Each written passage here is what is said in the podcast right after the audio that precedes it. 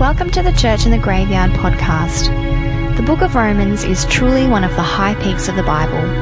It is an intimidating mountain to climb, but the view from the top is well worth it. In the first four chapters, we hear that all have sinned, but the Apostle Paul takes us to the heart of why Jesus is such good news. We discover that his gospel changes everything about how we see the world. It means peace, it promises holiness, it beckons us to freedom, and it calls for love. For more information and audio content, please visit us at neac dot com dot a u.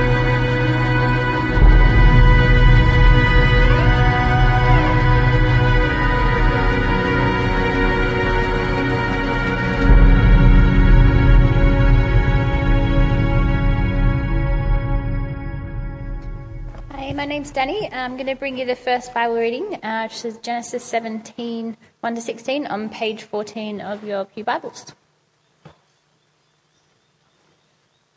When Abram was ninety-nine years old, the Lord appeared to him and said, I am God Almighty. Walk before me and be blameless. I will confirm my covenant between me and you and will greatly increase your numbers. Abram fell face down, and God said to him, As for me, this is my covenant with you. You will be the father of many nations. No longer will you call, be called Abram. Your name will be Abraham, for I have made you a father of many nations. I will make you very fruitful. I will make nations of you, and kings will come from you. I will establish my covenant as an everlasting covenant between me and you and your descendants after you for the generations to come, to be your God and the God of your descendants after you. The whole land of Canaan, where you are now an alien, I will give as an everlasting possession to you and your descendants after you, and I will be their God. Then God said to Abraham, As for you, you must keep my covenant, you and your descendants after you for the generations to come. This is my covenant with you and your descendants after you, the covenant you are to keep. Every male among you shall be circumcised. You are to undergo circumcision, and it will be the sign of the covenant between me and you. For the generations to come, every male among you who is eight days old must be circumcised, including those born in your household or bought with money from a foreigner, those who are not your offspring. Whether born in your household or bought with your money, they must be circumcised. My covenant, covenant in your flesh is to be an everlasting covenant. Any uncircumcised male who has not been circumcised in the flesh will be cut off from his people. He has broken my covenant. God also said to Abraham, As for Sarai, your wife, you are no longer to call her Sarai. Her name will be Sarah. I will bless her and will surely give you a son by her. I will bless her so that she will be the mother of nations. Kings of peoples will come from her. G'day, I'm Ben. I'll be bringing us our second Bible reading. Uh, it's Romans four. Verses sixteen to twenty-five, and that's found on page eleven fifteen of the Pew Bibles. Therefore, the promise comes by faith, so that it might be by grace and may be guaranteed to all Abraham's offspring, not only to those who are of the law, but also to those who are of the faith of Abraham. He is the father of us all. As it is written, I have made you a father of many nations. He is our father in the sight of God, in whom he believed, the God who gives life to the dead and calls things that are not as though they were. Against all hope, Abraham in hope believed, and so became the father of many nations. Just as it had been said to him, so shall your offspring be. Without weakening in his faith, he faced the fact that his body was as good as dead, since he was about a hundred years old, and that Sarah's womb was also dead. Yet he did not waver through unbelief regarding the promise of God, but was strengthened in his faith and gave glory to God, being fully persuaded that God had the power to do what he had promised. This is why it was credited to him as righteousness. The words it was credited to him were written not for him alone, but also for us, to whom God will credit righteousness, for us who believe in him who raised Jesus our Lord from the dead. He was delivered over to death for our sins and was raised to life for our justification. Well, good evening, everyone. My name's Roger Bray. I'm one of the ministers here. It's great to be with you here this evening, and uh, we have the great privilege of looking at that passage from Romans together, and you might like just to look up that, uh, keep that passage open as we come to it uh, this evening as well. Let me pray as we come to God's Word. Father, we thank you for the great privilege we have of coming to your word this evening, and we ask that as we look at it together, that you would speak to us and help us understand it so that our lives might be transformed. And we ask this in Jesus' name. Amen. Well, when I was about sixteen or seventeen, I belonged to a youth group which was pretty full on. Uh, like we were really, really committed kind of people. Uh, in fact, each Sunday afternoon, we would go door knocking our local area. So my girlfriend and myself would go out on a Sunday afternoon and we'd walk up to people's doors and knock on their doors and do a survey with them. Uh, the survey had all kinds of things in it, like, you know, how old are you, what kind of work do you do, those kind of things. But it finished with the question, if you were to die tonight and go before God, and he were to say to you, why should I let you into heaven? What would you say? Now, to be honest with you, I think the survey was a little bit disingenuous, because actually that's the question we wanted to ask, and that's the conversation we wanted to have. What would you say to God? Why should he let you into heaven? Now, of course, it produced all kinds of really interesting conversations with people. And over and over again, we heard people repeat similar answers. And in fact, what I've found is in church life, people have similar answers as well. Uh, some of the answers included things like this. Well, um, I should be let into heaven because I've tried my best to be a good Christian. Or another kind of answer was, because I believe in him and I try to do what he asks me to do. Or another one, which is, because I believe in him with all my heart. Now, those are really interesting answers, aren't they? But each of them, actually each of those answers, talk about our work, what we do. Let me show you. Because I've tried to be a good Christian, well, it's all about what I do. Have I done enough that's good? Will God let me in? Because I believe him and try to do his will, well, I guess that's a combination of belief and trying. So maybe if I believe and do my part, then God will actually accept me. And then the last one, which sounds kind of right, says, because I believe in him with all my heart. It sounds like actually what you're saying is that your faith is a work. I should be accepted because of my faith as a work. Now, as we come to this last section of Romans, Romans chapter four, and we're going to take a break from Romans after this and come back to it next year, Paul wants to talk to us about a number of things, but one of the things he wants to talk to us about is faith. And I want to think about three features of the faith he talks about. Three features of the Abrahamic faith that he talks about. Uh, if you've been with us over the last few weeks, you will know that he continues to refer to Abraham and use him as an example. So come with me as we come to this passage and look at three features of Abrahamic faith and the way that it applies to us. If you turn with me to uh, Romans chapter four, and looking at verse nineteen, we read these words. I'm going to pick up the conversation here. Without weakening in his faith, Abraham faced the fact that his body was as good as dead since he was about a hundred years old, and that it was sorry, he was about a hundred years old, and that Sarah's womb was also dead. Now, if you'd been listening to the uh, reading from Genesis, you will know that God promised to Abraham that he would be a father of many nations. And in fact, if you look just back a little bit there, you'll see that in verse eighteen, Abraham believed that he would be a father of many nations. But his faith had to be exercised in a particular way. His faith had to face facts. The fact that he was presented with was that his body was as good as dead and his wife's womb was as good as dead as, as well. They were basically too old to have children. In fact, there was no hope they were ever going to have children. It just was impossible. And so the first thing we see about Abraham's faith is that it faces facts. It faces reality. And indeed, Paul has been doing that with us throughout these last four chapters. He's been pointing out the reality of our situation. Here he points it out by pointing to Abraham and Sarah. But he's also been saying to us, the reality of your situation is that you are without hope before God. If you remember back in Romans chapter three, uh, that famous verse, all have sinned and fall short of the glory of God. Every one of you, every one of us has fallen short of the glory of God. Or as Colossians two puts it, you were dead in your sins.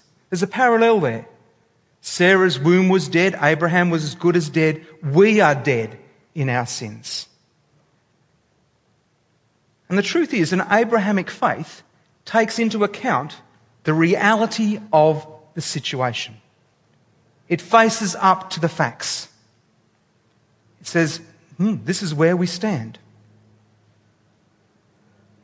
But it doesn't only do that. And so we see, as Paul develops his argument in the next verses, we read these words in verse twenty. Yet he did not waver through unbelief regarding the promise of God, but was strengthened in his faith and gave glory to God, being fully persuaded that God had the power to do what he was promised.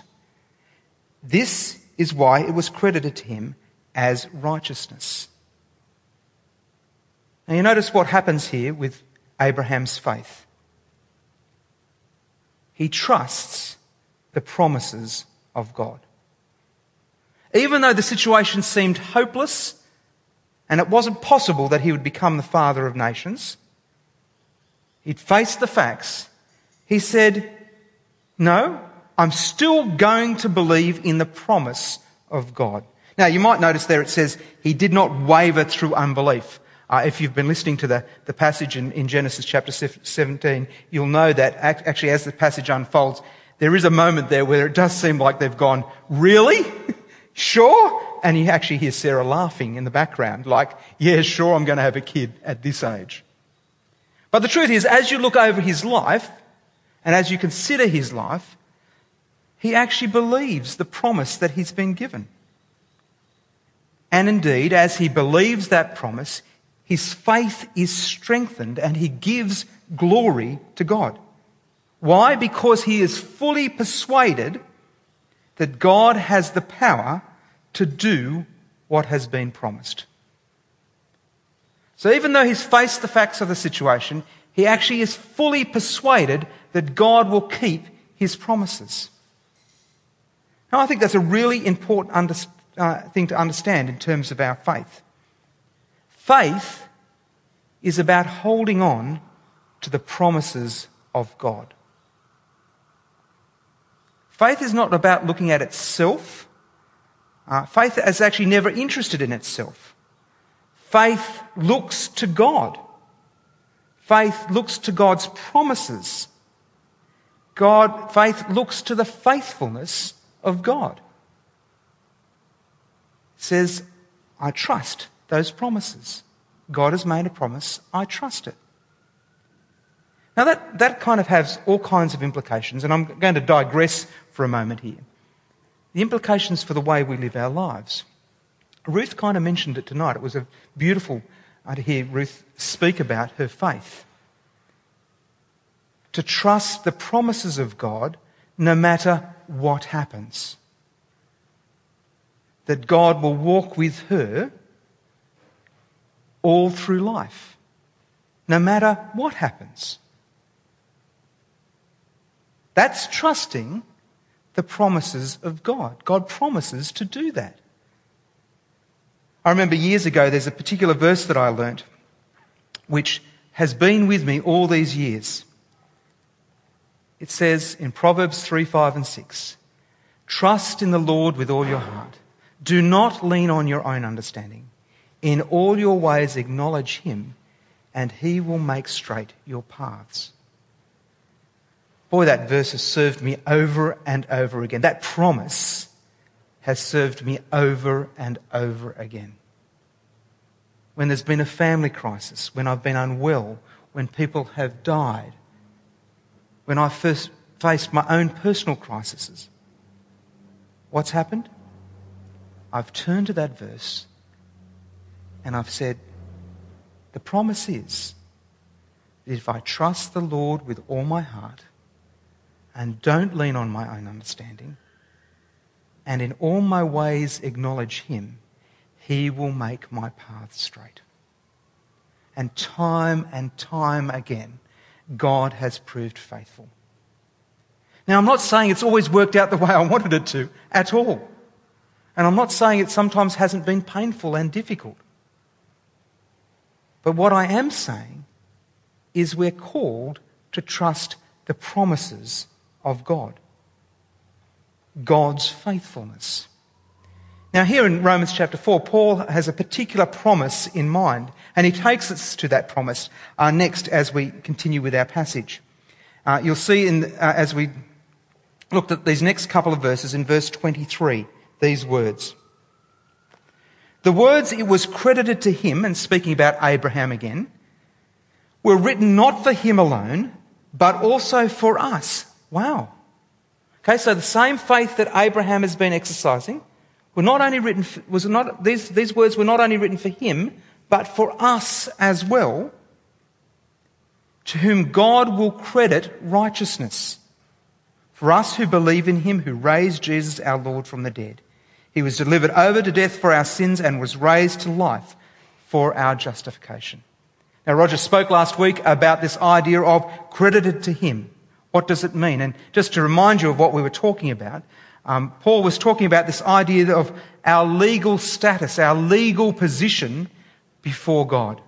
We have been credited with righteousness. That means that we are treated as righteous before God because of what Jesus has done. Let me see if I can illustrate it in this way. Suppose your dad says to you, clean up your room. Now, I'm sorry to bring back bad memories, um, but dads tend to do that. And he says to you, clean up your room, and if you don't clean up your room, you cannot go out tonight. If your room is not clean, you cannot go out tonight. And so, off you go to school. And you forget about your room. Afternoon gets taken up. Your father notices that this is taking place. And he cleans your room. He tidies it up. When you get home, it's right close time to when you've got to go out. And you come in and you say, oh, look, I'm I'm I'm, te- I'm sorry. Oh, oh, I suppose I won't be able to go out. My room had to be tidy before I went out. And there's just no time. There's no hope. I, I can't do it. And your dad says to you, it's okay. I've cleaned it for you. You go. Go and have a great time. Your room is clean. It's been fixed. You're free to go. And that's what's happening here. Paul is reminding us that in light of what Jesus has done, Jesus ha- is reminding us what Jesus has done. He has cleaned our room. We didn't deserve it. We didn't earn it. We didn't do anything for it. But Jesus, through his death and through his resurrection, comes in and says, let me clean up your mess. Let me deal with your mess so that your room is clean and you can live as if it's clean because I've looked after it. Now, you notice how that faith works? It just says, I accept. I trust the promises of God. I trust that he has cleaned my room. I trust that Jesus' death on the cross is sufficient for me. I trust that because of that faith, I have been credited with righteousness. Wow. Imagine living like that. Imagine living with that understanding. Well, brothers and sisters, that's what Paul's saying to us. We can live that way. We can live as people who've been made right because of what Jesus has done. We have been credited with righteousness because of what Jesus has done. So if we think about those questions that we, we thought about earlier, and we think about this Abrahamic faith, what have we concluded? We've concluded that it, a faith that's Abrahamic is a faith that faces facts. It knows that we are without hope. It's a faith that trusts the promises of God. And as a result, it's a faith that is credited with righteousness. So instead of answering those questions in the way that we spoke of earlier, where we had to say, well, uh, because of what I've done, when it comes to the question, why should I be let into heaven? The answer simply is, because of what Jesus has done. And I'm credited with his righteousness. I trust in what Jesus has done for me.